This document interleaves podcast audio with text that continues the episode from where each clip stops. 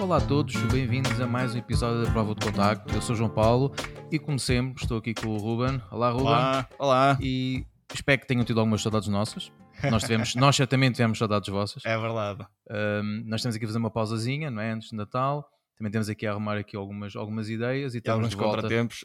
Temos aqui contratempos que felizmente já foram ultrapassados. Sim. E estamos de volta e esperemos agora também voltar à nossa realidade. E acho que recomeçamos com um convidado que tem um trabalho espetacular, que acho que vocês vão gostar muito de conhecer. E como sempre, para não fugir à tradição, é o Ruben para fazer. E... Ruben, então, é o ano novo, mas é há coisas que permanecem. Epá, Esta, esta semana, então, vimos trazer-vos o Willer Costa Santos, que vive e trabalha em Salvador, na Bahia. É um artista visual e educador e, através da fotografia e do estudo das imagens da sua pesquisa, propõe uma interlocução entre o imaginário da paisagem e as políticas de redistribuição do sensível por parte da abstração. Sua produção toma a imagem como veículo estético, ao utilizá-las como instrumento que fornece ao corpo diferentes experiências de percepção a partir de espaços comuns e cotidianos, devolvendo a ele possibilidades de imaginação político-geográficas. Desde dois mil e dezassete, o artista se dedica à série Sizígia, espero estar a pronunciar bem, pesquisa executada através da fotografia aérea do canal de Itaparica, região da costa baiana, onde acompanha diferentes relevos e movimentos da maré, construindo novas formas de apreensão da paisagem local. Já colaborou com veículos como a National Geographic Brasil, National Geographic Traveler U K, Four Seasons, Board Turismo de Salvador, entre outros. É colunista convidado do iPhoto Channel e do blog português de fotografia D G. E desde dois mil e quinze ministra cursos de formação em fotografia com ênfase em técnica e pesquisa poética. O seu trabalho artístico é representado por diversas galerias. Recentemente uma, entrou para uma galeria portuguesa, que está de parabéns, e foi selecionado para a Bienal de Bamako dois mil e vinte e dois, que irá acontecer entre outubro e dezembro. Uh, acho que podemos uh, dar as boas-vindas ao Willer. Willer, bem-vindo. Muito obrigado por ter aceito o nosso convite. Eu que agradeço, fico muito honrado em participar desse podcast que eu já acompanho há algum tempo. Eu espero ter pronunciado tudo bem. É, então, é, chama Sizígia. Sizígia, é um, ok. É um, é um nome difícil mesmo, é... É um... Mas já lá vamos, já lá vamos, já vamos perceber sim, um bocadinho sim, melhor sim. o que é que é esse projeto, como é que isso tudo surgiu. Uh, mas uh, vamos chegar aqui a começar um bocadinho como isto tudo começou, não é? Uh, soubemos aqui, através de uma entrevista que deste recentemente, que houve um momento na tua vida que te marcou. Houveram dois momentos, mas houve um que, que te marcou muito, de querer ser fotógrafo. E tudo começou, pelo que sabemos, com uma fotografia num postal que recebeste de uma tia tua que vivia na Suíça, que te enviou um postal. Uh, queres falar um bocadinho sobre isso? Como é que isso despertou para a fotografia? É, é muito interessante como as imagens têm um impacto muito transformador na, na vida das pessoas, né? E talvez é, a gente acabou meio que perdendo um pouco dessa percepção, né? De como as imagens elas têm esse poder de, de influenciar, não é? E assim, eu venho, eu venho de uma, de uma família muito simples, né? Aqui de Salvador.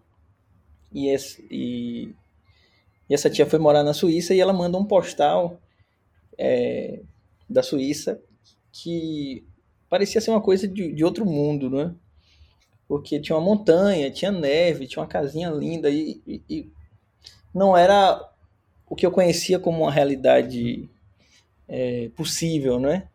E eu fiquei muito encantado com aquela imagem e fiquei com muita vontade de... de conhecer. Aquela imagem teve esse, esse impacto, né? De pensar assim, nossa, existe um lugar assim, é, é possível existir nesse lugar. Isso... Só que isso ficou, assim, até eu poder acessar uma câmera, até poder comprar uma câmera, isso ficou meio que, que adormecido, né? Mas estava latente, né? Nesse, esse, esse desejo de, de entender esse lugar, né? Eu acho que foi como acessar um outro, uma outra dimensão, né? Ver aquela hum. foto naquele momento. E, assim, para mim teve, o impacto foi muito, foi muito grande. É... Ainda, ainda sentes hoje em dia essa, essa, essa paixão? Ah, sim. Eu acho que, eu acho que a, a fotografia tem sido assim, uma excelente ferramenta é, para eu poder entender e, e me relacionar com, com o mundo, né? Eu acho que é uma, uma linguagem que tem esse potencial. E, assim, todas as, todas as minhas pesquisas, as minhas séries, elas partem desse tipo de acontecimento, não é?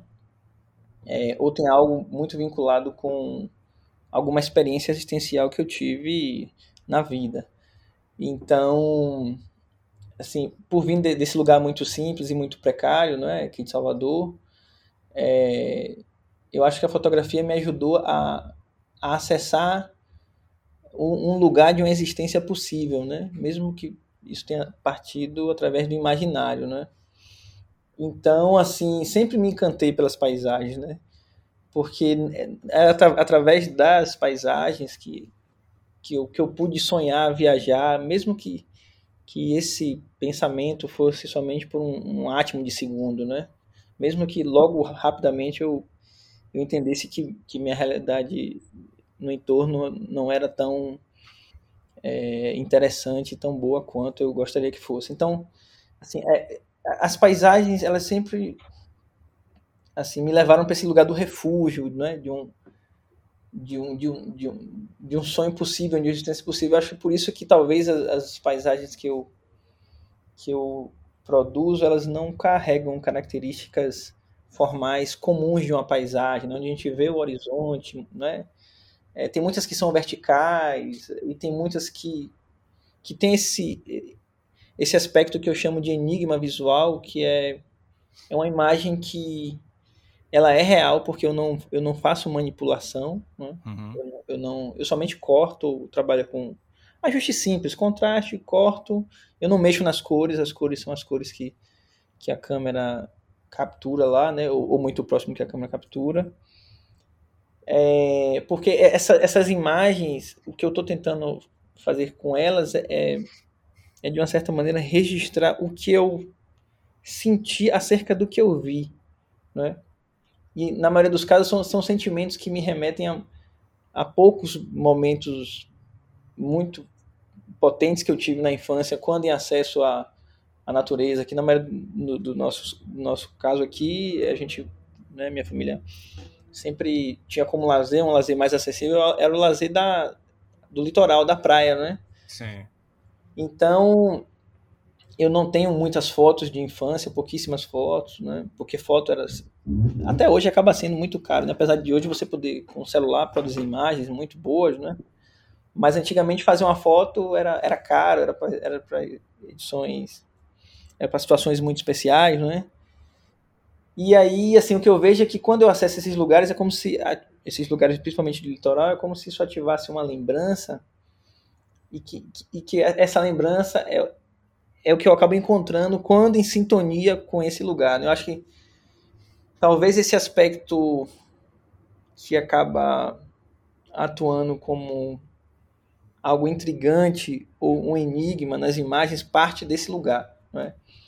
De tentar de falar desse, desses sentimentos, né? Claro que a gente tem outras camadas aí, camadas políticas, né? Porque, assim, talvez se eu tivesse... É, o direito, né, como todo mundo deveria ter, de acessar a natureza, né, de viver em um lugar que tivesse mais verde, né, isso não fosse tão urgente na, na, na, no meu desejo de entender isso, né, então, sabe, se, se você tivesse, se eu não morasse nessa época num lugar muito precário, onde as comunidades, assim, você não vê verde, não é? Você não vê natureza, e, enfim, a, a gente foi a gente foi trilhando, a sociedade como um todo, né, foi trilhando um caminho de afastamento da natureza. E, e, e eu acho que isso é, isso é ruim porque está tudo interconectado, né? Tu sentes que começas a fazer o caminho de volta à natureza através da, do teu trabalho. É, é, porque, é porque é lá que a gente vai existir de maneira plena, né? Uma, uma coisa que eu fico observando, que, assim, esse trabalho é feito de helicóptero, né? Em momentos de Sizígia, que é quando três corpos celestes do mesmo sistema gravitacional se alinham, no caso o Sol, a Lua e a Terra, causando marés muito baixas ou muito altas, e tem me interessado muito nas marés muito baixas é, registrar esse, esse relevo, essa, essas formações que surgem nesses momentos, né?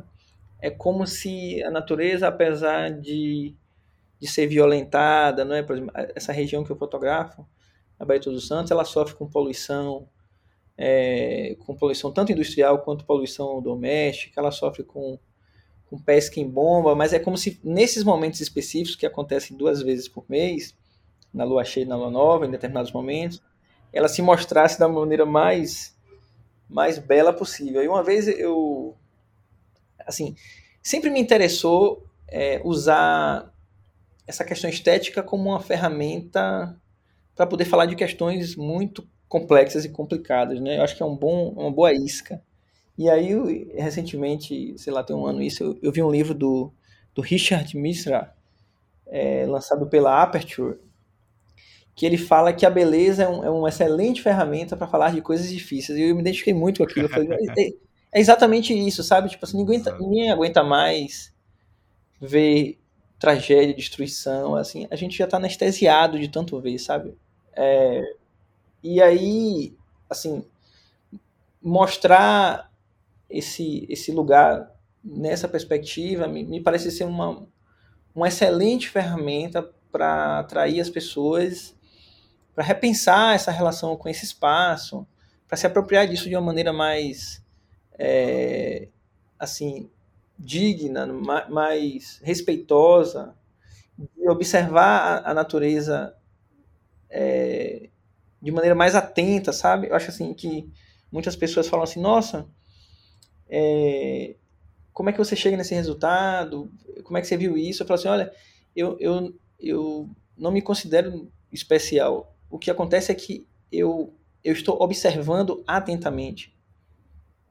E é nesse espaço-tempo de observação atenta que eu consigo acessar outras camadas que as pessoas que estão ocupadas ou anestesiadas com tudo que está acontecendo, elas não acabam não, não vendo, né? Eu fico pensando que é sempre como um rádio, né? Que você, entre uma estação e outra, você tem um momento de ruído, aí você vai tentando sintonizar, não é?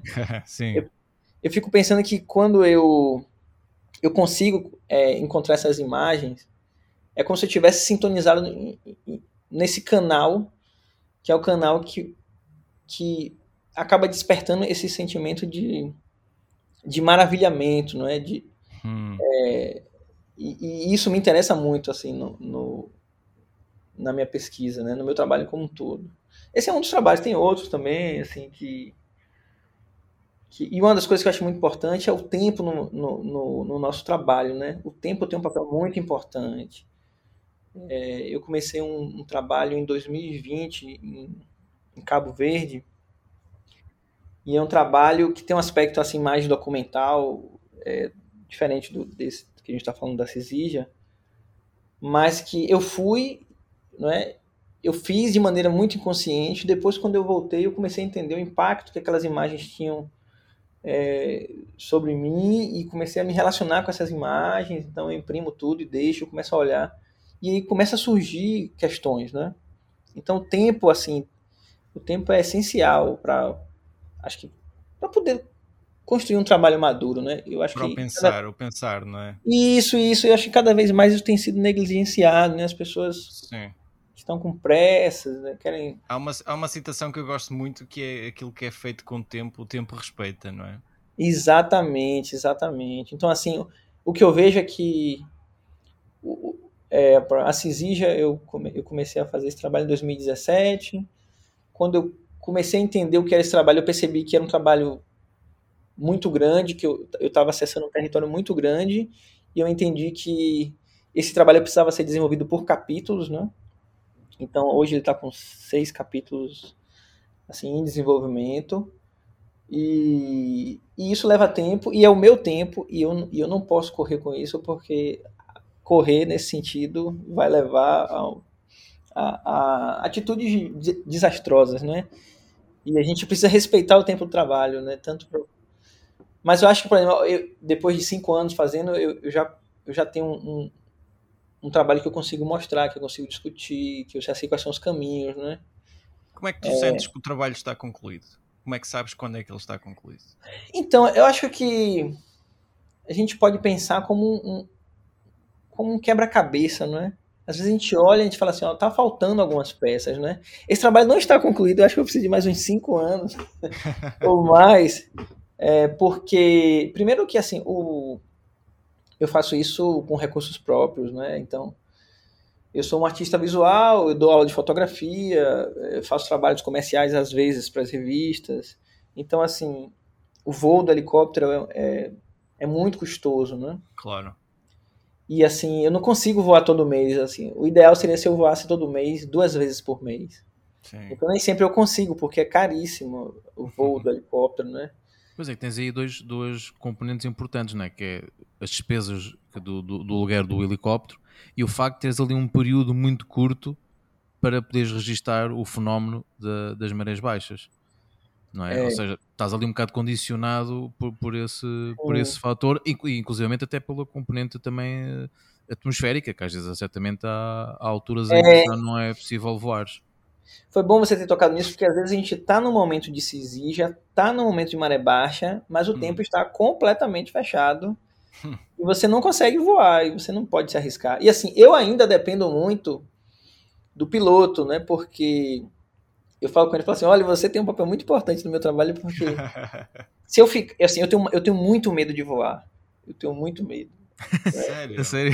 Eu tenho muito medo de voar, então assim... É curioso. Eu estou-me a rir porque acho curioso, né? Teres medo de voar e, e o teu trabalho, uh, pá, que é... eu recomendo obviamente ver, ser um trabalho que exige voar. Não é? Mas porque é isso. A, a fotografia aérea que tu fazes, não é? Portanto, as pessoas já, já perceberam, uh, tu não recorres a drones, não é? Recorres a um helicóptero.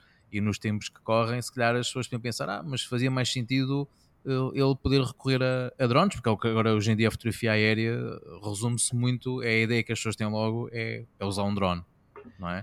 Então, foi, foi, foi bom você tocar nisso, é, nessa questão do drone, você fez duas perguntas, né? Sim, sim. Então, eu tenho, eu tenho medo, mas eu vou, porque assim, o meu desejo por construir essas imagens, ele é mais forte do que o medo, então... A eu fotografia vou com... supera o medo. É, eu vou com medo mesmo, né? Mas eu sempre falo com ele, com o piloto, eu falo assim, olha, é... o nome dele é Guto, eu falo, ó, oh, Guto, hoje não, não derruba hoje o helicóptero não, que a gente tem que botar. Não derruba hoje não, ele falou, não, fique tranquilo. E assim, tem alguns fotógrafos que saem do helicóptero, se projetam para fora, eu, eu não Uau. faço isso nunca, eu falo assim, ó, inclino o helicóptero, e eu sempre pergunto, olha... Se você puder fazer essa manobra para poder acessar esse lugar aqui, mas só se você puder, não, entendeu? Não precisa fazer. Porque assim, se eu também... Esse, esse, essas, essas imagens, o que eu percebi com o tempo, né, muitos anos fazendo isso, é que eu preciso estar muito bem. Se qualquer coisa me desconcentrar, provavelmente eu vou, eu vou perder boas imagens. Então, é, ele precisa me deixar tranquilo, para eu poder conseguir sintonizar com, com, com a paisagem e, a partir disso, conseguir extrair boas imagens, né? Então... Sintonizaste com a natureza F M, não é? No fundo. Ex- exatamente, exatamente. É, uma vez foi muito interessante, né? Que eu estava num voo, enfim, a gente estava passando por um lugar, aí eu senti um cheiro de fumaça, eu falei, eu não vou nem falar nada, né? E aí, eu não falar nada que pode ser coisa da minha imaginação, né? Aí ele falou, você sentiu um cheiro de fumaça? Eu senti também, ele falou, mas não, mas não apitou nada aqui, foi alguma coisa de fora, né, que tal, então assim, é, o voo de helicóptero é o segundo voo mais arriscado, né, o primeiro voo mais arriscado é voo de resgate, porque não é como um táxi aéreo que você levanta de um lugar e vai levar uma pessoa para um outro, né? você, você tem algumas manobras, você está normalmente em uma altitude que não é tão baixa, então assim, um piloto muito, muito experiente é essencial para você ficar em paz nesse sentido, né. Sim. É... Mas é isso, por exemplo, eu, eu quando eu comecei a, a explorar esse aspecto maior assim, da imagem, né, eu falei assim, olha, eu preciso ver, eu preciso ver mais coisas. Então, eu subia em um edifício, e aí eu via que subindo no edifício eu tinha uma visão muito mais ampla, mas ali não era suficiente. Então, daí que partiu o desejo de, de ir para um helicóptero, né, que pudesse me levar mais alto para poder entender um pouco. É, é, sempre me interessou, assim... ter mais informações possíveis, né? Os, os americanos chamam de big picture, né? De ver, Sim. ver o amplo, né? Então, quando eu cheguei lá em cima, eu, eu tive essa sensação, falei assim, não, aqui eu estou num espaço que eu consigo é, navegar nesse sentido, né? Então, e a questão do drone, é, o drone é uma ferramenta maravilhosa, mas não é porque surgem coisas novas que a gente precisa aderir. Essa é uma questão. A segunda coisa é que Uma coisa, gente, é eu pegar vocês dois e levantar, suspender vocês, colocar no estado de suspensão você com duas câmeras no, no pescoço e você não se preocupar com pilotagem. Então, o drone, apesar de ser uma ferramenta maravilhosa, ele acaba sendo mais um mediador do meu contato com a natureza. Eu tenho a sensação que é como se fosse um videogame, né? Como se fosse um PlayStation. Então, assim, eu, eu, uma vez eu testei e eu, e eu, me pareceu ser uma experiência muito estéril, muito... Assim, seria muito mais legal se a gente pudesse gravar esse, esse podcast, se eu estivesse com vocês aí em Portugal, numa mesa, seria muito mais rico, seguramente. Fica, fica, fica já combinado, fica combinado. Que não é essa possibilidade que o fazemos. Esse ano, eu vou, esse ano eu vou em Portugal e a gente vai fazer esse bate-papo. Está combinado. Mas, mas você entende que, tipo assim, a gente acessa um outro lugar de poder olhar. De poder... Então, assim, o, o drone, ele, ele, no meu trabalho, né, ele acaba sendo mais uma camada É, que atrapalha esse acesso, né? O drone tem essa experiência, não é? É da experiência de estar nesse lugar. E assim, o helicóptero também tem outra vantagem que rapidamente o deslocamento, ele vai de um lugar para o outro. Eu não preciso me preocupar com o drone, né? Assim, o piloto está pilotando para mim. Então é uma ferramenta maravilhosa, mas é, eu não eu não me dei bem com ela. Pro meu trabalho acho que ela não funciona, né? Nem mesmo e... para fazeres um bocadinho de, de uma previsão, scouting, fazeres de... um scouting dos sítios, achas que o drone não poderia ajudar? Não, porque assim, o drone, assim, o drone tem uma limitação é, de tempo, né, de, de alcance.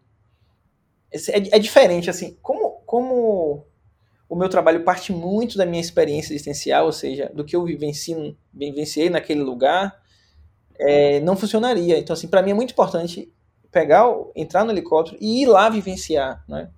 É, o que dificulta mais a viabilidade do trabalho, né? Porque às vezes a gente vai e, e volta sem nada, né? E o custo é, é altíssimo. Mas, por outro lado, assim, eu já também descobri muitas coisas por, por estar nesse lugar. Então, assim, eu não me vejo... É, eu não me vejo usando um, um drone... nesse projeto especificamente. Eu acho que é, o fato de estar suspenso em uma determinada altura tem esse, esse poder transformador de, de me fazer, em uma determinada altura, enxergar uma, outro, uma outra camada que, que converse nesse sentido de despertar nossos sentidos, de trazer novas questões, muito mais poderosas do que... um drone, mas assim, tem muita gente fazendo coisas incríveis, assim, com... É, eu, por exemplo, eu, eu tento usar as lentes fixas, é, as lentes manuais, é, assim, é, é que de uma certa maneira eu acabei desenvolvendo um jeito específico de fazer, que funciona muito bem pra mim, né? Certo. Então, apesar de... muita gente me fala essa coisa do drone, né? Muita mesmo. Fala, nossa, acredito. Por que você não, você não usa um drone? Eu falo assim, aí eu explico tudo isso, entendeu? E assim, muitas pessoas falam assim, é, mas você gasta mais, é mais difícil. Mas o que eu falei, se fosse com drone, eu não conseguiria esse mesmo resultado. Sim. Né? Porque esse, esse, a fotografia, ela, ela vem desse lugar, para mim, né, no meu trabalho, da experiência, da vivência, do contato com aquele lugar. E o drone, ele, ele, ele diminui isso para mim, entendeu? Não é que isso seja um... um um padrão para todo, para todo mundo, né? Mas isso, cada vez mais eu tento simplificar. Pra, nesse, nesse trabalho que eu, que eu comecei em, em Cabo Verde, né? Eu fui com a câmera, com a lente fixa, trinta e cinco milímetros, e, e é uma câmera que é, ela, é toda manual, né? Apesar de ser digital, mas que, assim, as, as questões operacionais eram muito simples, né? Eu defini a abertura, a velocidade e o I S O, focou e, e faz a foto. Não tinha, não tinha muitas coisas para distrair, né?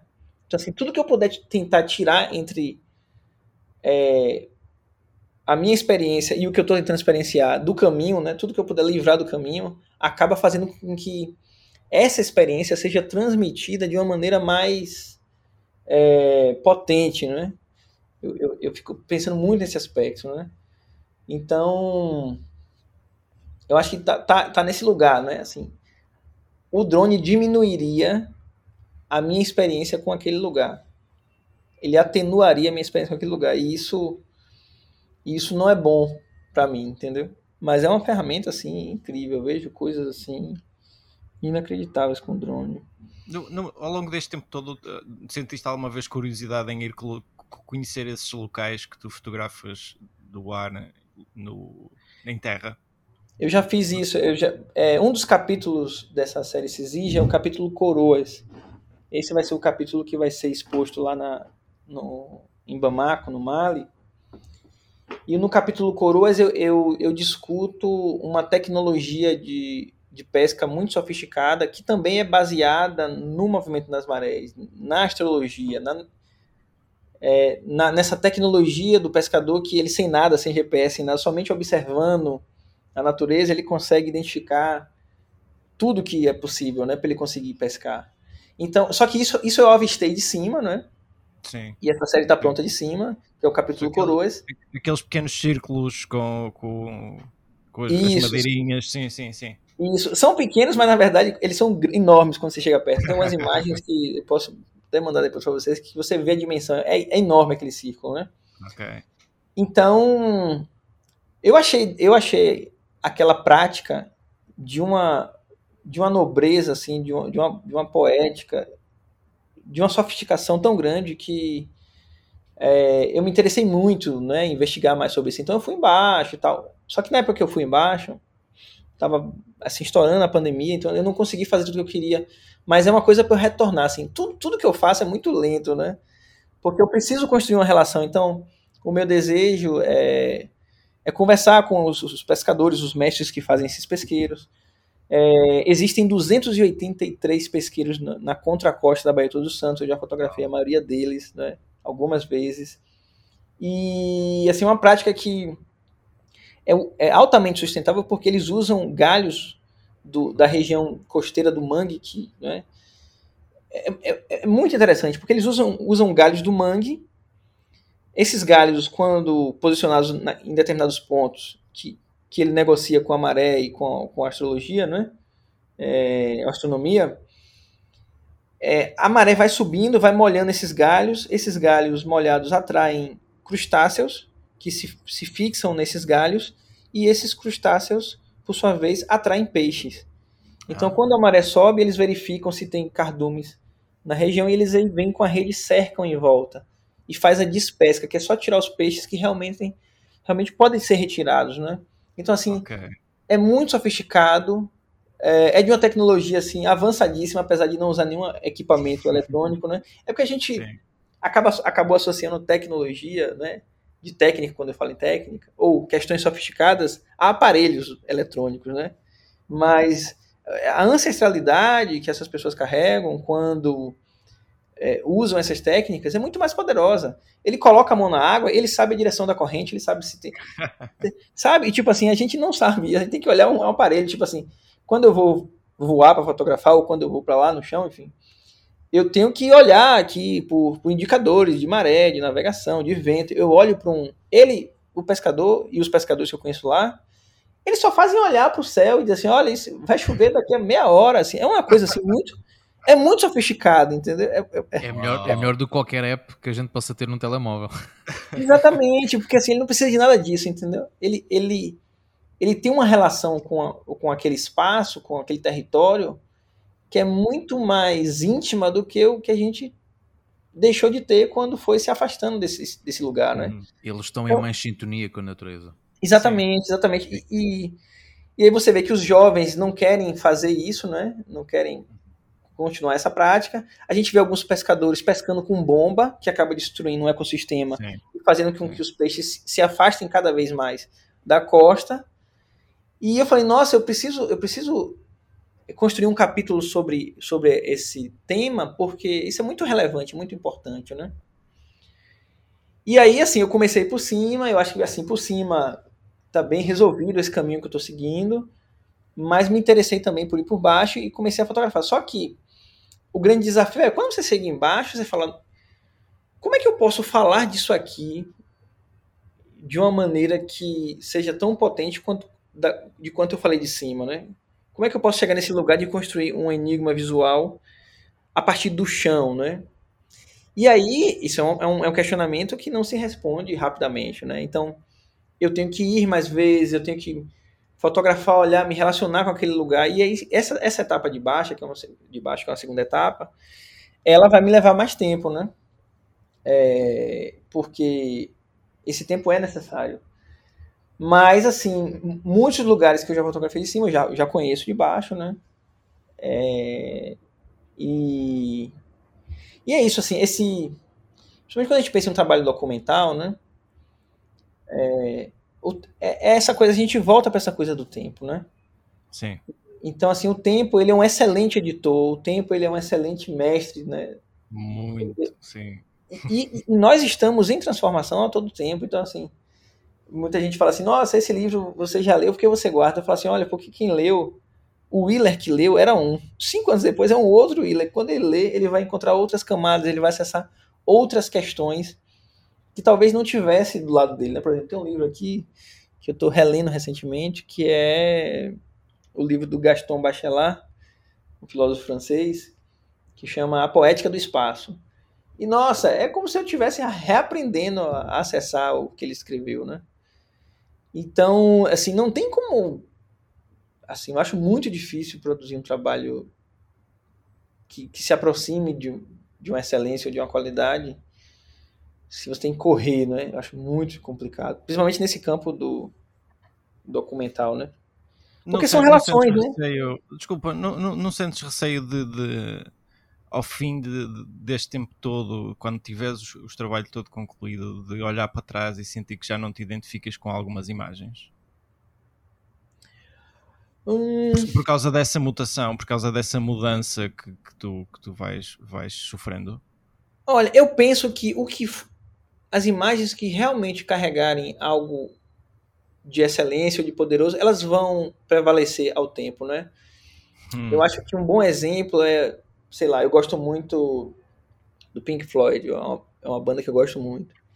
E eles têm uma música chamada Echoes, é, que foi gravada em Pompeia. E assim, essa música, ela, ela, eu já ouvi ela em diversos momentos da minha vida e ela continua sendo uma música de excelência, uma música que, que carrega essa potência, né? Então, assim, é uma música que eu poderia dizer que é uma música atemporal, né? Então, assim, o que eu fico observando no meu percurso, tem imagens, né, no início que eu falo assim, olha, essa imagem, ela, ela não tem a força que eu imaginava que ela tinha naquela época, mas tem algumas que sim, que, que, que inclusive até eu me questiono, eu falo, nossa, como é que eu cheguei nesse lugar, né?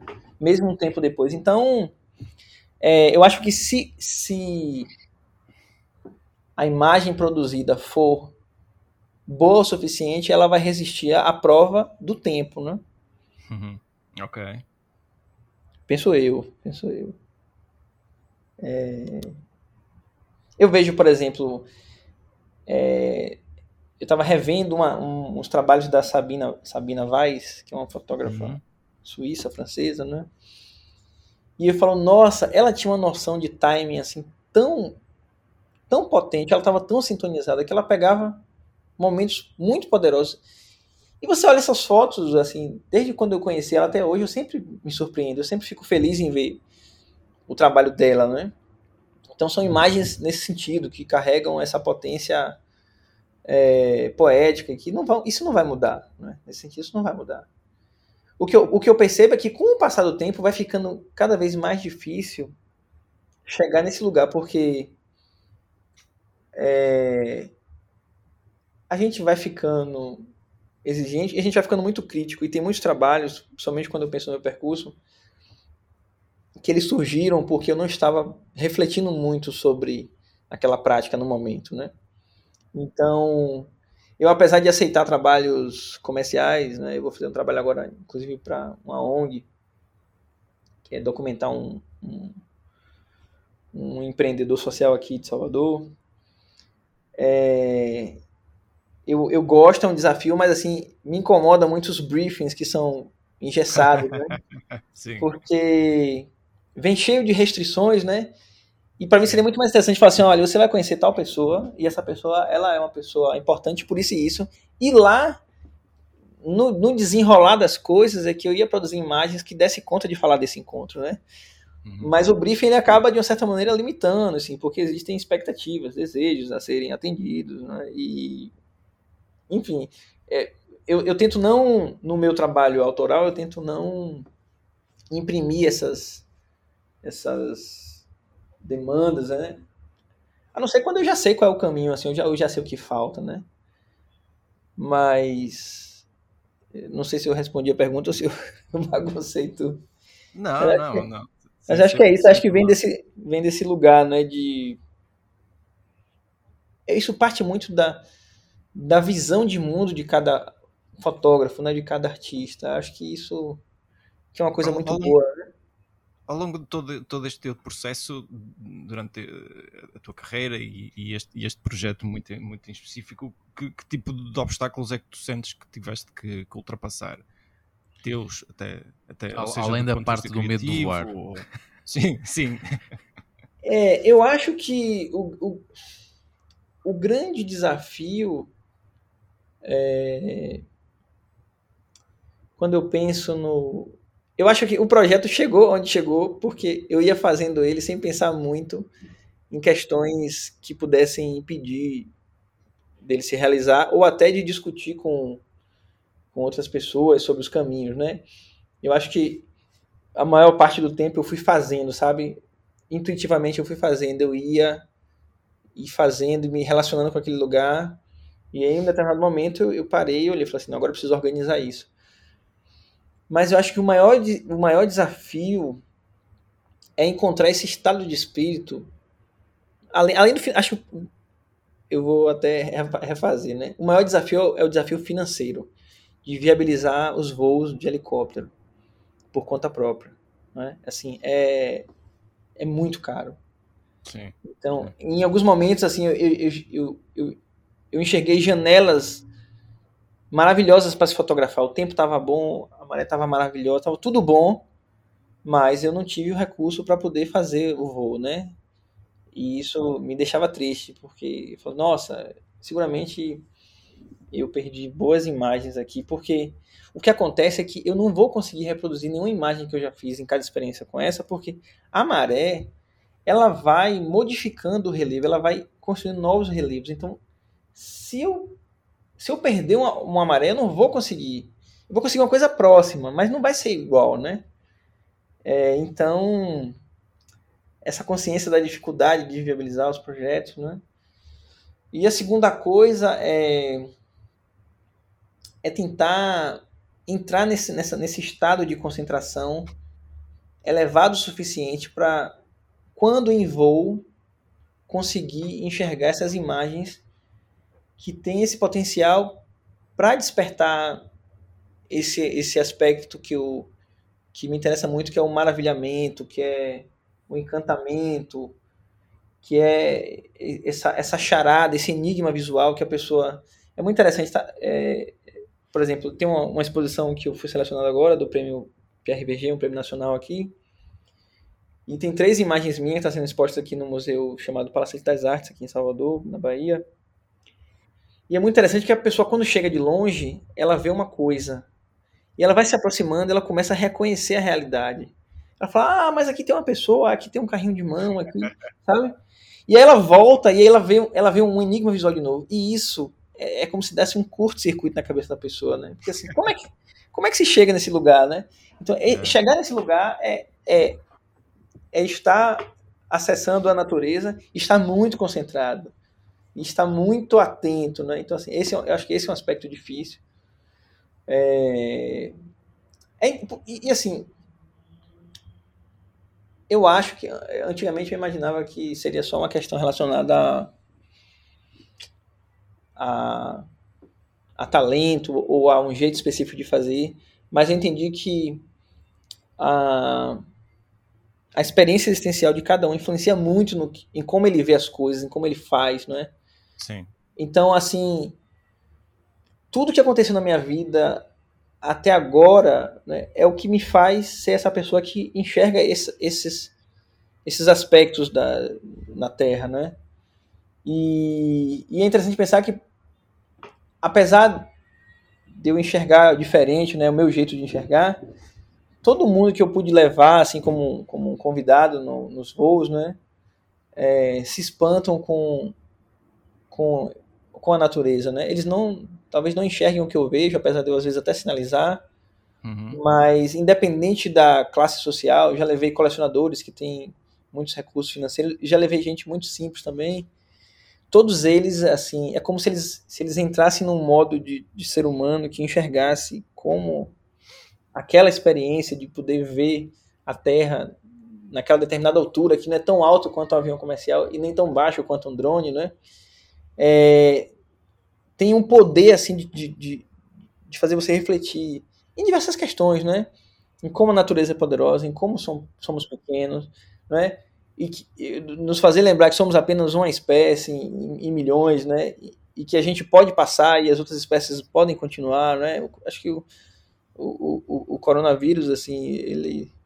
Ele falou um pouco disso, né? É um vírus pequenininho que se tiver na sua mão e você lavar a mão, ele vai embora, né? Ele morre. Mas é, mas ele, ele devastou, assim, a Terra, né? Então, assim... E aí eu fico pensando, nossa, a gente é muito frágil, a gente acha que, que, que tem é, né? uma força, um poder. Então, assim, são questões que surgem que eu acho que, que são questões complexas para pensar em resolver, entendeu? Tecnicamente falando, não, não, não acho que há mistério nenhum. É, eu acho que esses são os, os grandes desafios, né? Financeiramente viabilizar os voos e conseguir entrar nesse estado que seja de concentração suficiente para poder enxergar essas nuances tão, tão poéticas que a gente é, vê quando acessa a natureza, né? Cada um ao, ao seu modo, né? E essa é... mutação que, que a natureza tem, Uh, achas que mesmo assim consegues de algum modo planear, ou conseguiste de algum modo planear as imagens que, que ias fazendo, ou de certo modo ias tentando, como disseste há bocadinho, simplesmente levantavas voo, literalmente, e tentavas perceber e visualizar e entrar essa sintonia com a natureza, ou conseguias de algum modo pensar assim, não, vão tentar ir àquela área, àquela zona, porque já sei que poderá estar desta maneira? Uh, conseguias ter um planeamento ou, ou nem por isso? Então, ó, eu acho que aí tem dois aspectos para a gente conversar. É... Eu tento... Assim, eu determinei um território que era um território baseado, baseado no meu território de vivência, né? Então, eu sou um artista baiano, né? Brasileiro, da cidade de Salvador. É... Eu sou um artista negro, de pele clara, né? E eu estava tentando me relacionar com o meu território. Eu acho que esse foi um primeiro recorte, né? E a Baía de Todos os Santos, que é uma grande baía, né? Acho que é a segunda maior baía do mundo. É... Foi meu primeiro recorte. Quando eu chego lá, eu não tento... É... A, a imagem não está na minha cabeça. É como se fosse um encontro. Eu vou para lá encontrar algo. E tem dias que esses encontros são... muito poderosos, onde eu encontro muitas, muitas formas e, e, e lugares que, que me tocam, e tem dias que eu passo e, e, não, e não, não acesso esse lugar, né?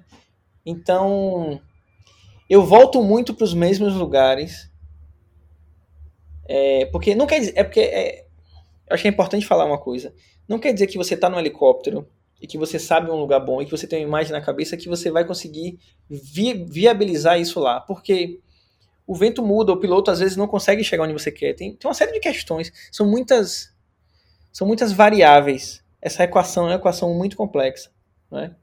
Então, o que eu tento ir é de mente aberta, né? Para esse território que eu, que eu vou há muito tempo, que eu estou varrendo, né? Que eu estou tentando conhecer. E é, e, é, e é o território, as imagens, elas vão, elas vão surgindo para mim, entendeu? Eu não, eu não planejo, eu não, eu não pré-visualizo, eu não mentalizo. É sempre uma grande surpresa. É... Inclusive, quando eu fotografo, e eu venho, eu, eu, eu tenho um, uma parte prática que é importar, né, para o computador. Eu importo e faço logo upload, tanto para um segundo H D quanto para a internet. Mas eu tento não mexer nas imagens logo na sequência. É, eu tento voltar em um outro momento, às vezes um mês, às vezes uma semana. Poucas vezes foram no mesmo dia que eu, que eu fui olhar para esses arquivos, né? É, e aí é, é, é nesse segundo encontro com os arquivos que eu vou escolher que eu começo a identificar esse mesmo sentimento que partiu quando eu acessava lá. Eu não sei se eu me compliquei na, não, na resposta. Não, na resposta. Sim. É porque eu acho que tem questões filosóficas assim. Exatamente, que... e é, isso é que é interessante, por isso é que eu perguntei, não é? Era mesmo base até para confirmar isso, não é? Porque são, são coisas que estão totalmente dependentes da natureza que tu não consegues controlar, como as questões atmosféricas, não é? Que tínhamos há um bocado uh, referenciado. Portanto, tu vais um bocado com aquela esperança, ok, vais tentar ver e, e tentar perceber e, e, e está, como disseste, entrar em sintonia com o que a natureza te, te, vai, te vai mostrar. Não é? E tentas e, registar isso.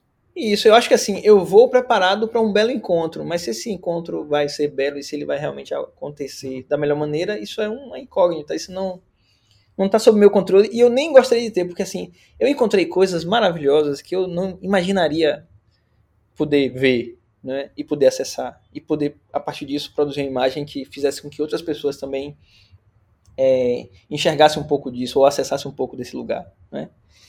E assim, e, e também exi- existe uma barreira, é, até pensando no público, assim, que muitas pessoas acabam somente enxergando a questão estética, que é uma das camadas do trabalho, né? Mas não é bem sobre isso, né? Tem questões muito filosóficas, políticas, poéticas, tem um pensamento por trás muito complexo para chegar nesse resultado. É, não, não seria possível... É, chegar num resultado de excelência sem que essas questões todas estivessem postas na mesa e, e, e, o, e o desejo de, de refletir sobre elas, né? Eu sempre falo assim para os meus alunos, pessoas que eu, que eu dou consultoria, que assim, se você quer ser um bom fotógrafo, você precisa consumir cultura, você precisa... Você precisa ser um bom ser humano, né? Você precisa conhecer, Sim. consumir cultura, ler muito, ver bons filmes, ouvir boas músicas. Tudo isso tem papel importante e relevante na formação de como essa pessoa vai enxergar o mundo ao, ao redor, né? De como ela vai se relacionar com as pessoas, enfim, de como a experiência dela aqui vai, vai acontecer. É...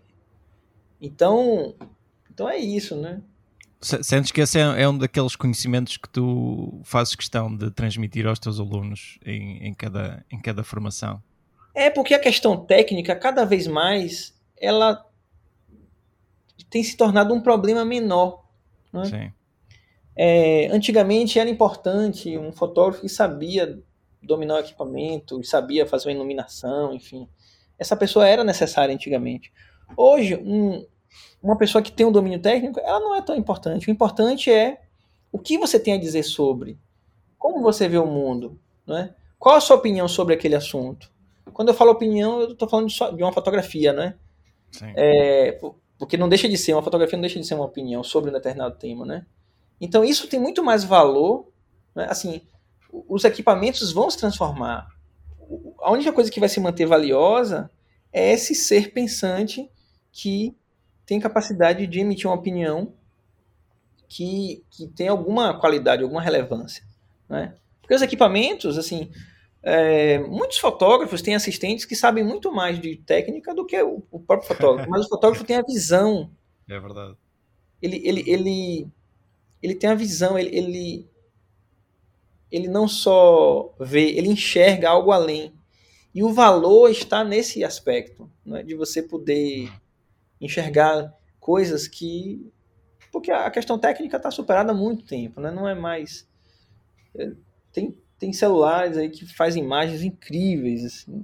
A técnica, se você... Qualquer câmera que você comprar, bota no modo automático, ela vai fazer fotos maravilhosas, né? O celular mesmo, esse iPhone, faz umas coisas assim inacreditáveis.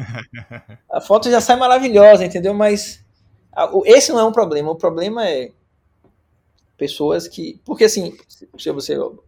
observar na minha prática, assim, eu não, eu não inventei nada demais, né? Muita gente, onde é isso? Aí eu abro o Google Maps e eu mostro, falei, isso é aqui. Aí a pessoa vê e fala, poxa, é mesmo. E eu falei, olha, eu, eu, não, eu não fiz nada de novo, gente, eu só estou observando atentamente. Claro. Eu tô, eu tô, eu tô usando essa linguagem, eu poderia ter usado um texto para escrever uhum. sobre isso, eu estou usando um, uma linguagem que é uma linguagem que eu me identifico muito, que eu, que eu me expresso muito para essa linguagem que é a fotografia, para discutir um, um assunto que me interessa. E é a partir daí que, que surgem coisas... que podem ter potencial para ser interessante.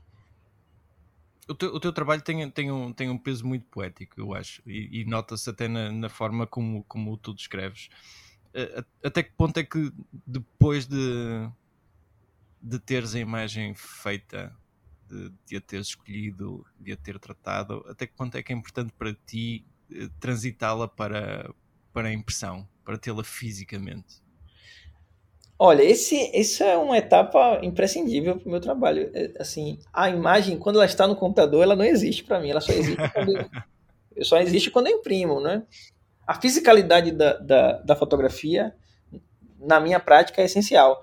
Eu tenho duas impressoras, eu tenho impressora, duas impressoras profissionais, uma em casa, que é uma impressora é, da Canon, que é a Pro mil, que faz até A dois, e tem uma impressora grande também. E todos os meus trabalhos eu que imprimo, e eu olho. Hoje, recentemente, antes de conversar com vocês, eu estava num, num ateliê de impressão de um amigo, fazendo algumas cópias, e, e para chegar no lugar que eu quero, porque não, não existe experiência para mim do meu trabalho é, somente na, na tela. E, inclusive, eu fico muito triste, porque muitas pessoas olham no, no, no celular e, e, e estão... estão satisfeitas com aquela experiência. Eu falo, nossa, você precisa ver impresso. Você precisa experimentar. E algumas imagens você precisa experimentar em uma determinada escala. Tem imagens Sim. que precisam ser feitas um metro por um metro e meio. Senão, não vai funcionar. Né? Vai ser uma experiência empobrecida. Então, assim, eu não consigo separar. É um dos meus maiores gastos também, é com papel e tinta. Né?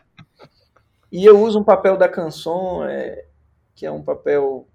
chama Hag Photographic, para essa série especificamente, que é maravilhoso, um papel de algodão. Eu, toda vez que eu imprimo, eu, eu falo, nossa, não pode. Então, eu sou apaixonado por esse papel, né? É, mas a impressão em si, nossa, é, é essencial, assim, experimentar. E eu acho que, assim, é, para quem está editando o trabalho, olhando, se relacionando com o seu trabalho, você imprimir uma prova de contato, não é? Cópias pequenas, para poder olhar e pegar fisicamente, é essencial, porque vai ser na impressão que aquela imagem vai se revelar como uma imagem que tem potencial ou não. Sim. A tela, ela, ela, ela engana, a tela é um, é um truque, sabe? Parece que está boa, mas é no papel, isso eu falo a partir da minha percepção, né? Às vezes vejo imagens que estão bonitas na tela, quando eu imprimo, eu falo, essa imagem não é tão boa. Ou falo assim, essa imagem é boa. É na impressão, a impressão é, o, é a etapa final para mim. É, e tem imagens que eu falo, essa imagem, ela precisa ser grande, essa imagem, ela precisa ser pequena. A, a fisicalidade é, é essencial, né? Assim, eu adoraria experimentar algumas coisas com filme, é, principalmente no helicóptero, mas assim, é, tem sido muito caro produzir com filme, né? Pois. É, aqui tem sido impossível. E assim, o que eu percebo também é que as... as câmeras digitais, principalmente essas que eu uso, que é da, da Leica, elas conseguem entregar um, um, um aspecto que eu, eu, eu até hoje não consegui descrever para ninguém o que é que tem de diferente nesses equipamentos. Não sei se é na lente, mas assim, existe alguma coisa na transmissão dessa luz refletida, né? Que é, é, é mágico. É, nossa, é tipo assim, é muito próximo do que eu vi. Nenhuma, nenhuma câmera vai entregar o que eu vi, né? Eu falo, eu falo assim, nossa, é muito próximo. Principalmente as lentes fixas, né? Eu acho que é o vidro, a qualidade do vidro. É, é, é, é tenho, eu tenho aqui uma noventa milímetros da Leica. Hum. Nossa, as imagens são, eu, assim, são de outro planeta. Eu falo, nossa, é isso aqui, entendeu? Tipo assim, isso ativa a minha lembrança do momento que eu vivi lá. Né? Assim, todas as câmeras hoje são muito boas, né? Sim. Mas acho que a gente chega num momento que a gente vai... escolhendo alguma coisa que, que a gente... Tipo, igual a cor, né? Tipo assim, ah, minha cor preferida é azul. E tem gente que gosta de vermelho. Então, assim, seria muito difícil explicar por que que minha cor preferida é azul, né? É uma coisa muito do subconsciente, pessoal, né? Pessoal, sim. E tal. Mas é a mesma coisa com as lentes da Leica, assim. É, eu já usei todos, todas as marcas. Canon, Nikon, Hasselblad, Fuji, todas. Essas câmeras da Leica e essas lentes, elas, assim... Me, me emociona, eu, eu, eu, sou, eu sou fã, eu sou fã.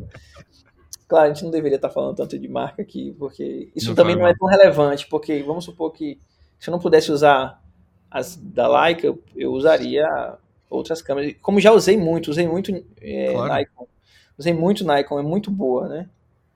É, já usei Canon também, que é muito boa. É, só que eu achei uma que eu gostei mais. Mas, assim, uma outra coisa importante falar é que assim, o equipamento não é relevante. Não é, sim, não é, sim. Não vai ser o equipamento que vai definir a qualidade poética ou estética ou política do seu trabalho. Isso é uma grande ilusão. Deve ser um impedimento para começar qualquer projeto. Seguramente, seguramente. Porque eu comecei com câmeras muito simples, entendeu?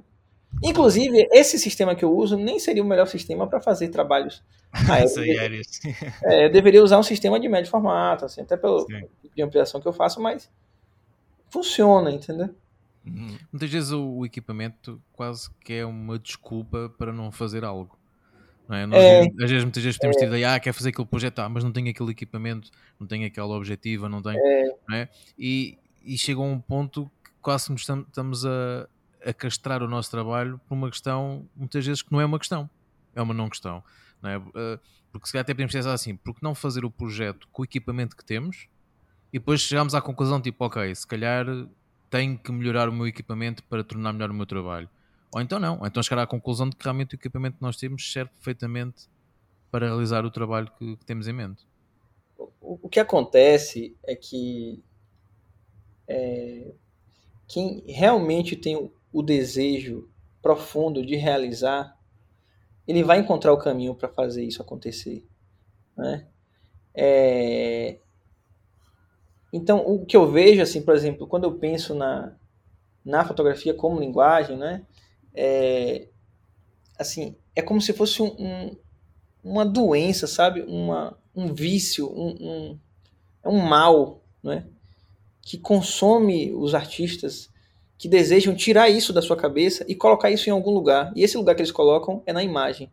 E aí, independente da ferramenta que você tenha em mão ou que você carregue, você vai encontrar o caminho de, através daquela ferramenta, mesmo que seja ferramenta precária, tirar isso da sua cabeça e colocar isso em algum lugar. Entendeu?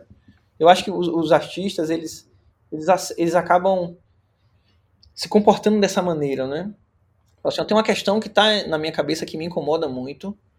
Eu encontrei uma linguagem que a gente está falando aqui de fotografia, mas poderia ter sido a literatura, ou a pintura, ou uma escultura. E ele tem esse desejo íntimo e profundo de tirar isso da sua cabeça e colocar em algum lugar. E aí ele colocou na imagem, ou na escultura, ou num texto, enfim, ou numa pintura, né? E aí quem não, quem não tem esse desejo muito profundo de fazer isso sair do seu corpo, né, da sua cabeça, ele vai colocar uma desculpa, né? É claro que assim, tem... a gente não pode é, é, deixar de falar que assim, existem muitas pessoas que não conseguem realizar trabalhos porque partem de um lugar de precariedade é, muito violento, né? Por exemplo, durante muitos anos na minha vida, a minha preocupação era comer, encher a barriga, vestir. Então, quem tá, quem tá com esse problema, que é um problema muito grave, que é tentar resolver questões básicas, ele não vai pensar em refletir sobre a vida ou de usar uma linguagem para fazer alguma coisa. Não é? Ele está no modo de sobrevivência. E o que acontece é que a maioria das pessoas no mundo estão acessando esse lugar aí, não é? De precariedade. O Brasil, se você for olhar, é um país pobre, não é? A maioria das pessoas são pobres. E se tem muita gente no mundo que tem essa dificuldade. Eu não estou falando dessas pessoas que estão nesse lugar. Eu falo de pessoas que às vezes têm acesso, não é? Tem, alcançou um lugar específico de poder viabilizar. É, porque, imagine, estar aqui nesse lugar discutindo fotografia já é um grande privilégio, né? É, o fato de eu ter conseguido me desvencilhar dessa realidade que era muito precária, isso, isso foi uma sorte, eu posso dizer que é sorte, porque a maioria das pessoas não vão conseguir acessar esse lugar, né? Porque a vida ela, ela tem sido muito dura, né, com as pessoas. Mas eu acho que quem, quem tem a possibilidade de, né, de ter essas questões básicas resolvidas, como comer, vestir, enfim, e pensar, e, e pode acessar um, um equipamento muito simples, consegue produzir muitas coisas. Acho que tem esse desejo, né? Tem que, tem, tem que partir desse desejo muito profundo de, de alcançar esse, esse objetivo, que é tirar essa coisa da sua cabeça e colocar em algum lugar. Esse questionamento, esse desejo, essa curiosidade, né? Esse, essa, essa questão, né? É, e, e tudo isso eu acho que começa a ficar mais claro quando as pessoas é, começam a fazer um encontro consigo mesmo, que é muito difícil, né? É, se confrontar, pensar na sua relação com o mundo, é, em quem é você, são questões que a maioria das pessoas estão fugindo, porque são questões que podem é, lhe levar para um lugar do assombro, né?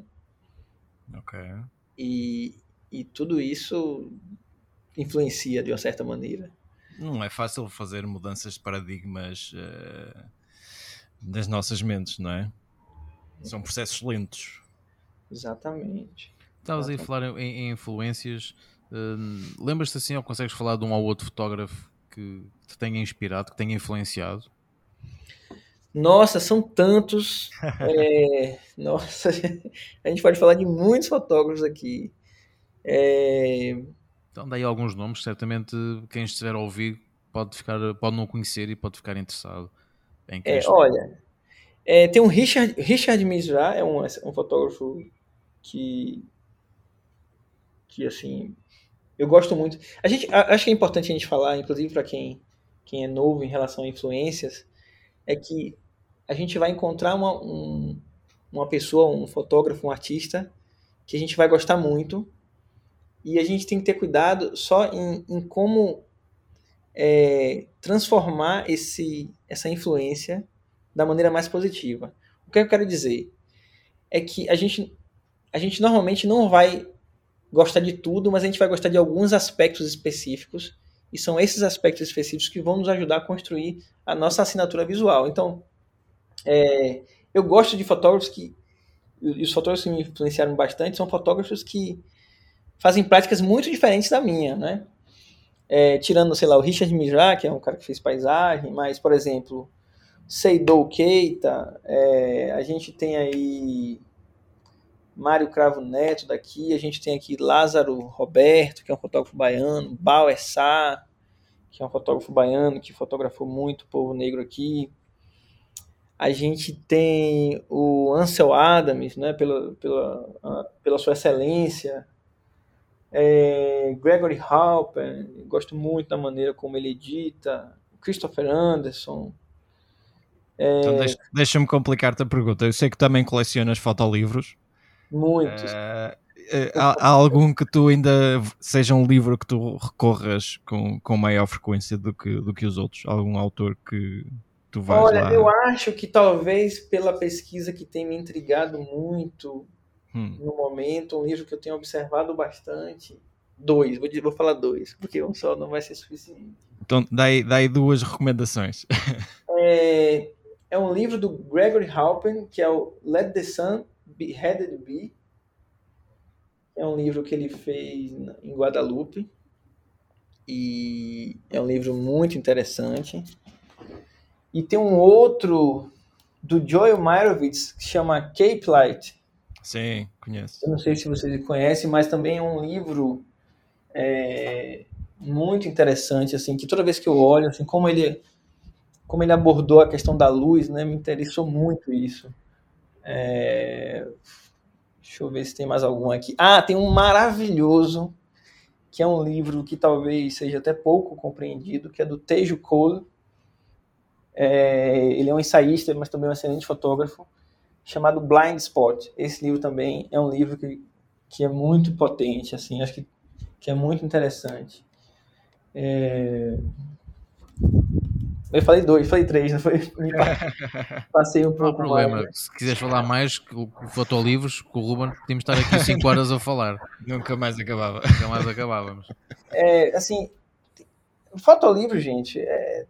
Tem um outro maravilhoso também do Celso Brandão, chamado Caixa Preta, tem um dele também, Ilha de Ferro. Nossa, essa discussão ela é infinita. É, porque tem muita coisa bacana, assim, que eu acho que é, é muito importante, assim, para os fotógrafos que desejam, assim, pelo menos uma coisa que me ajudou muito, é, Ver, ver fotolivros, né? Consumir fotolivros, acho que é um, um excelente lugar de pesquisa e de estudo, né? Porque a gente saiu dessa era onde a, uma imagem só era importante, né? Hum. Vamos pensar na imagem como uma palavra, né? Hoje a gente precisa de uma frase, que é um conjunto de, de imagens. E às vezes um, um texto, que é um conjunto de frases, né? Então, nesse sentido que eu acho que os fotógrafos têm que ir para esse lugar, né? Assim, um, um, um fotolivro ou um projeto mais consolidado, ele carrega essas características, né? De, de contar uma história de uma maneira mais ampla, né? Que, porque assim, a gente já chegou... Esse lugar de, de produzir uma imagem única, é, isso já está superado, né? É, todo mundo pode produzir uma boa, única imagem, né? Sim. Mas sustentar isso numa série, é, construir um conjunto de imagens coesas que, que possam entregar uma mensagem, né? Hum. Isso, isso é mais difícil. E, assim, os fotolivros são, são excelentes ferramentas para isso, né? Eu tô olhando aqui para um agora que é maravilhoso, do Harry, Harry Gruyaert, que é um belga, né? Chamado, sim, sim. chamado Edges. Que coisa linda aqui. Nossa, tem muita coisa boa. O, o documentário dele é muito bom. Vale Eu a pena vi ver. Também, é muito bom. E tens, é, por exemplo, estamos aqui a falar de, de fotolivros. Por exemplo, algum filme, alguma série que também recomendes, que tenha-te marcado como fotógrafo, que tenhas visto e que tenha mudado de alguma maneira? Sim. Certamente não, não, não bebes inspiração só da, da fotografia, não é? Não, não. Acho que tanto o filme quanto as músicas têm um impacto muito grande assim, no meu trabalho. É... Rubens até ele percebeu isso, né? Assim, muito meu trabalho ele carrega um aspecto poético, né? Sim. E, e me interessa muito esse esse poder que a imagem tem de, de emocionar, né? De tocar nesse sentido da emoção, de fazer você sentir algo, né? Então assim, o, o que eu o que eu tenho, o que sempre me, me tocou, né? São ou músicas ou, ou filmes que pudessem é, acessar esse lugar da emoção, né? Então, dois filmes que eu acho assim de uma de uma beleza assim que é, que me influenciou muito em, em como pensar nessa abordagem do poética que eu trabalho. Um é O Carteiro e o Poeta, é, que é um filme maravilhoso, e um outro que é um clássico também, que é Cinema Paradiso, é de uma ah. beleza, né? A trilha sonora também é outro espetáculo. Então, assim, me interessa muito é, qualquer tipo de produção que, que consiga carregar esse, esse aspecto, né? Músicas também. Tem um, um músico maravilhoso chamado Tinganá Santana. É, as músicas dele são, são muito potentes, assim, elas, elas ativam um, um lugar que me faz viajar, assim, eu, Eu sou muito, muito grato por ter descobri, descoberto a música dele. Tem um outro também. É... Eu até fiz uma playlist para a entrevista que eu, que eu dei no, no Beast Project. Eu coloquei. Eu, coloquei eu vi, eu vi. Sim, nós vimos. Pois é, então assim, o Matheus Aleluia também é um outro músico daqui que é muito importante. Tem um cara da França chamado Ojar também, que toda vez que eu ouço as músicas eu falo, nossa. Eu acho que é isso. O que, o, que me, o que me chama muita atenção são essas músicas que conseguem despertar emoções, sentimentos, tanto de tristeza quanto de alegria, por exemplo.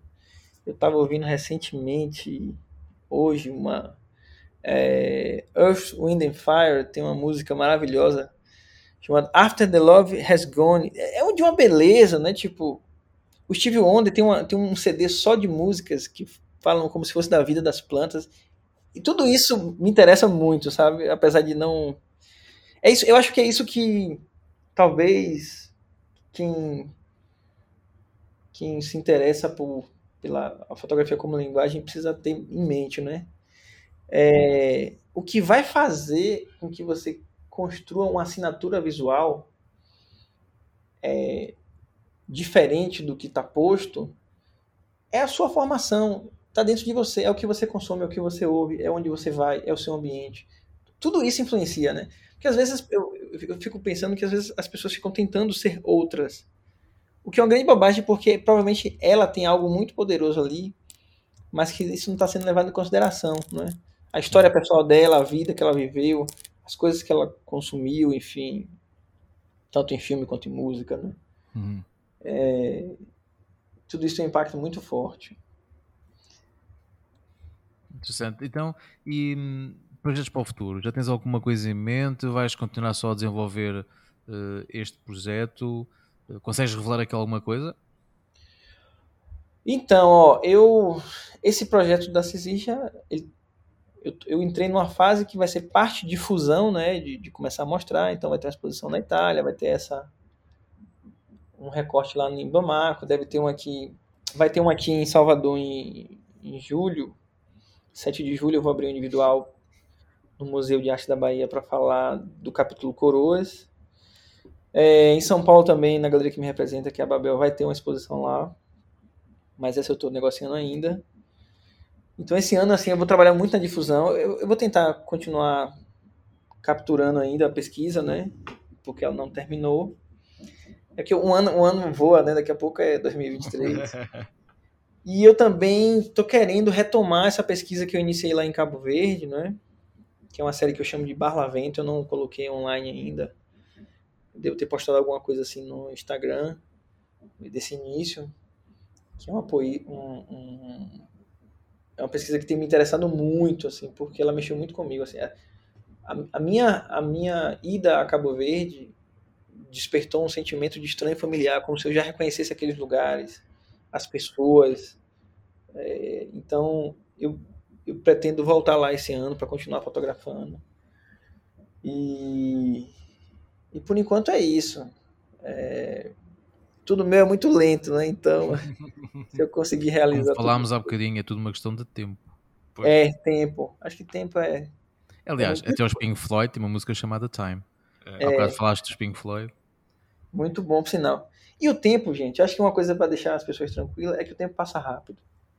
Muito. Entendeu? O tempo passa rápido e... E o importante, assim, para o fotógrafo é a constância, sabe? E uma, e uma prova disso é este episódio que já estamos aqui à conversa há quase uma hora e um quarto. Pois é. Como o tempo passa quando se falam de coisas que nós gostamos, uh, sem dúvida que, que o tempo voa. Um, para quem quer conhecer melhor o teu trabalho, deixamos já aqui a referência do, dos teus sites, não é? Portanto, temos o teu, o teu portfólio, é o willer ponto com. E quem quiser pesquisar pelo teu trabalho no Instagram é procurar por Willer Costa. Uh, nós depois vamos, vamos deixar os mas links. Nós deixamos no, os links sim, no, sim. no Instagram e no, no, no YouTube. Para as pessoas poderem realmente ver o que é que nós temos aqui a falar, mas acho que já ficaram muito interessadas uh, em perceber eu acho, eu acho que, sim, que eu as acho fotos que, que fizeste não serem com drone, mas sim de helicóptero. Só por aí acho que já é um, um aperitivo muito interessante. Para, para despertar até a atenção das pessoas para o teu excelente trabalho, pelo qual estás de parabéns, já damos-te os parabéns. Sim. Que é um trabalho mesmo fantástico. Eu confesso que não conhecia, portanto foi uma sugestão até do, do Ruben, e quando vi isto fica logo tipo, isto são umas fotos de drone, depois é que o Ruben disse, não é drone. E fica a sério, porque realmente a maioria das pessoas atualmente hoje em dia associam logo, né? Portanto quando, quando se pensa em fotografia aérea é quase sempre o drone. E realmente as pessoas têm que perceber para este tipo de trabalhos e para a qualidade que tu tens aqui no trabalho, se calhar com um drone era difícil conseguir ter a qualidade. Pelas limitações, neste caso até tecnológicas, ainda que alguns drones têm a nível de sensores, mas um, sem dúvida que é um, um trabalho espetacular, as pessoas não vão ficar nada decepcionadas, muito pelo contrário. Lindíssimo. Acho que vão ficar uh, mesmo fascinadas. Pronto, agora se calhar ainda vamos começar aqui a cair muito da malta a querer ir alugar helicópteros. E se assim for, temos que começar a pedir uma comissão aí à malta não, que aluga helicópteros. Começam, começam aluga a fazer os, os workshops com o Willer e... Ora, não é mais, também pode ser. É um bom pretexto para ele cá vir a Portugal, darem uns workshops. Sim. Uh, e assim também já podemos então concretizar aí a ideia de, de gravarmos aqui um episódio, os três, sim, ao vivo. Para abrirmos aquela é. garrafa de vinho que está prometida. Sim, sim, sim. sim. Se, se tudo der certo, em, em... acho que em abril eu vou dar um pulo aí. Ótimo. Então avisa Ótimo. que combinamos, tentamos combinar em qualquer coisa. E a Cá gente vai encontrar. Falas aí com o Ruben e tentamos combinar em uma coisa. Claro. Willer, mais muito uma vez, obrigado. muito obrigado pela tua disponibilidade uh, para podermos ter esta conversa. Esperemos que hum, tenhas gostado desta experiência e que as pessoas acima de tudo também gostem do teu trabalho e certamente vão gostar. Um, e esperemos, quem sabe, daqui a uns tempos voltar a falar, não só ao vivo, mas até mesmo depois de andares aí nesses, nesses, nessas exposições, quem sabe possas cá ter uma exposição. Queremos uma exposição em Portugal agora. Em Portugal, uh, não é? E nós podemos levar a malta que faz parte da nossa comunidade, do Discord, da qual também já podemos apertar aqui também para falar, para quem Não sabe, obrigado já agora a todos que, que participaram e que estão, continuam que a entrar no nosso sim, Discord. Sim, e que vão, e que vão entrar no nosso Discord. Uh, se quiserem saber mais, basta ir deslocarem-se ao nosso Instagram, tem lá o, o link para o nosso Discord, ok? Também podem acompanhar os nossos episódios no YouTube, uh, por isso podem lá uh, fazer o vosso like uh, para nos seguirem, para estarem a par das nossas novidades, mas acho que seria muito bom contarmos com, contigo que estás desse lado a ouvir-nos no, no Discord, uh, porque lá também temos, tentamos sempre trocar... Uh, conteúdos, links, notícias, e acho que é uma maneira interessante também de todos interagirmos uns com os outros e de ser uma comunicação aqui mais bilateral, não é? Em vez de ser unilateral, mas sim de falarmos todos uns com os outros, conhecemos o trabalho também de, de outras pessoas que também sim, ouvem. Nós, portanto, nós, nós criamos o Discord para a comunidade, para a não, comunidade. Foi, não foi para a divulgação do podcast, sim, sim. No, sim. Claro que nós também aproveitamos, mas no fundo é para termos um ponto de apoio, de troca um ponto de encontro, no fundo. Um ponto de encontro. É, é, é, o no, é a nossa mesa de conversa, sim, por assim dizer, do, do nosso podcast. Por isso estão desde já convidados a quem ainda não faz parte do Discord. Quem já faz parte, obrigado por, por, por lá irem e contamos com, com a vossa participação. Mais uma vez, Willer, muito obrigado. Sim, um, obrigado pelo teu tempo. E eu que agradeço. Dado... Um e... prazer conversar com vocês aqui. Eu já acompanho o podcast e assim, as conversas são muito ricas, né? Muito interessantes. Não, obrigado. E hoje foi mais uma, esperemos nós, né? Que os nossos ouvintes também tenham gostado. Certamente vão gostar. Acho que sim. Maravilha. E acho que é aqui um, um excelente regresso ao ativo uh, com esta sim. conversa que tivemos e também já estamos aqui a pensar já no, nos próximos convidados, nos já próximos. Temos aqui umas coisas organizadas, uh, por isso não percam, continuem a acompanhar o nosso trabalho. Se tiverem sugestões, já sabem para qual é que o e-mail tem que comunicar, certo, Ruben? Prova de contacto ponto podcast arroba gmail ponto com. Agora nem mais. Sugestões, dicas, tudo o que quiserem, comuniquem connosco, nós respondemos certamente. Se não, também podem comunicar connosco através do Discord, ok? Ou do Instagram. É, portanto, muito obrigado por vocês estarem aqui. Obrigado, pessoal. E até ao próximo episódio. Um abraço, mal. Um abraço.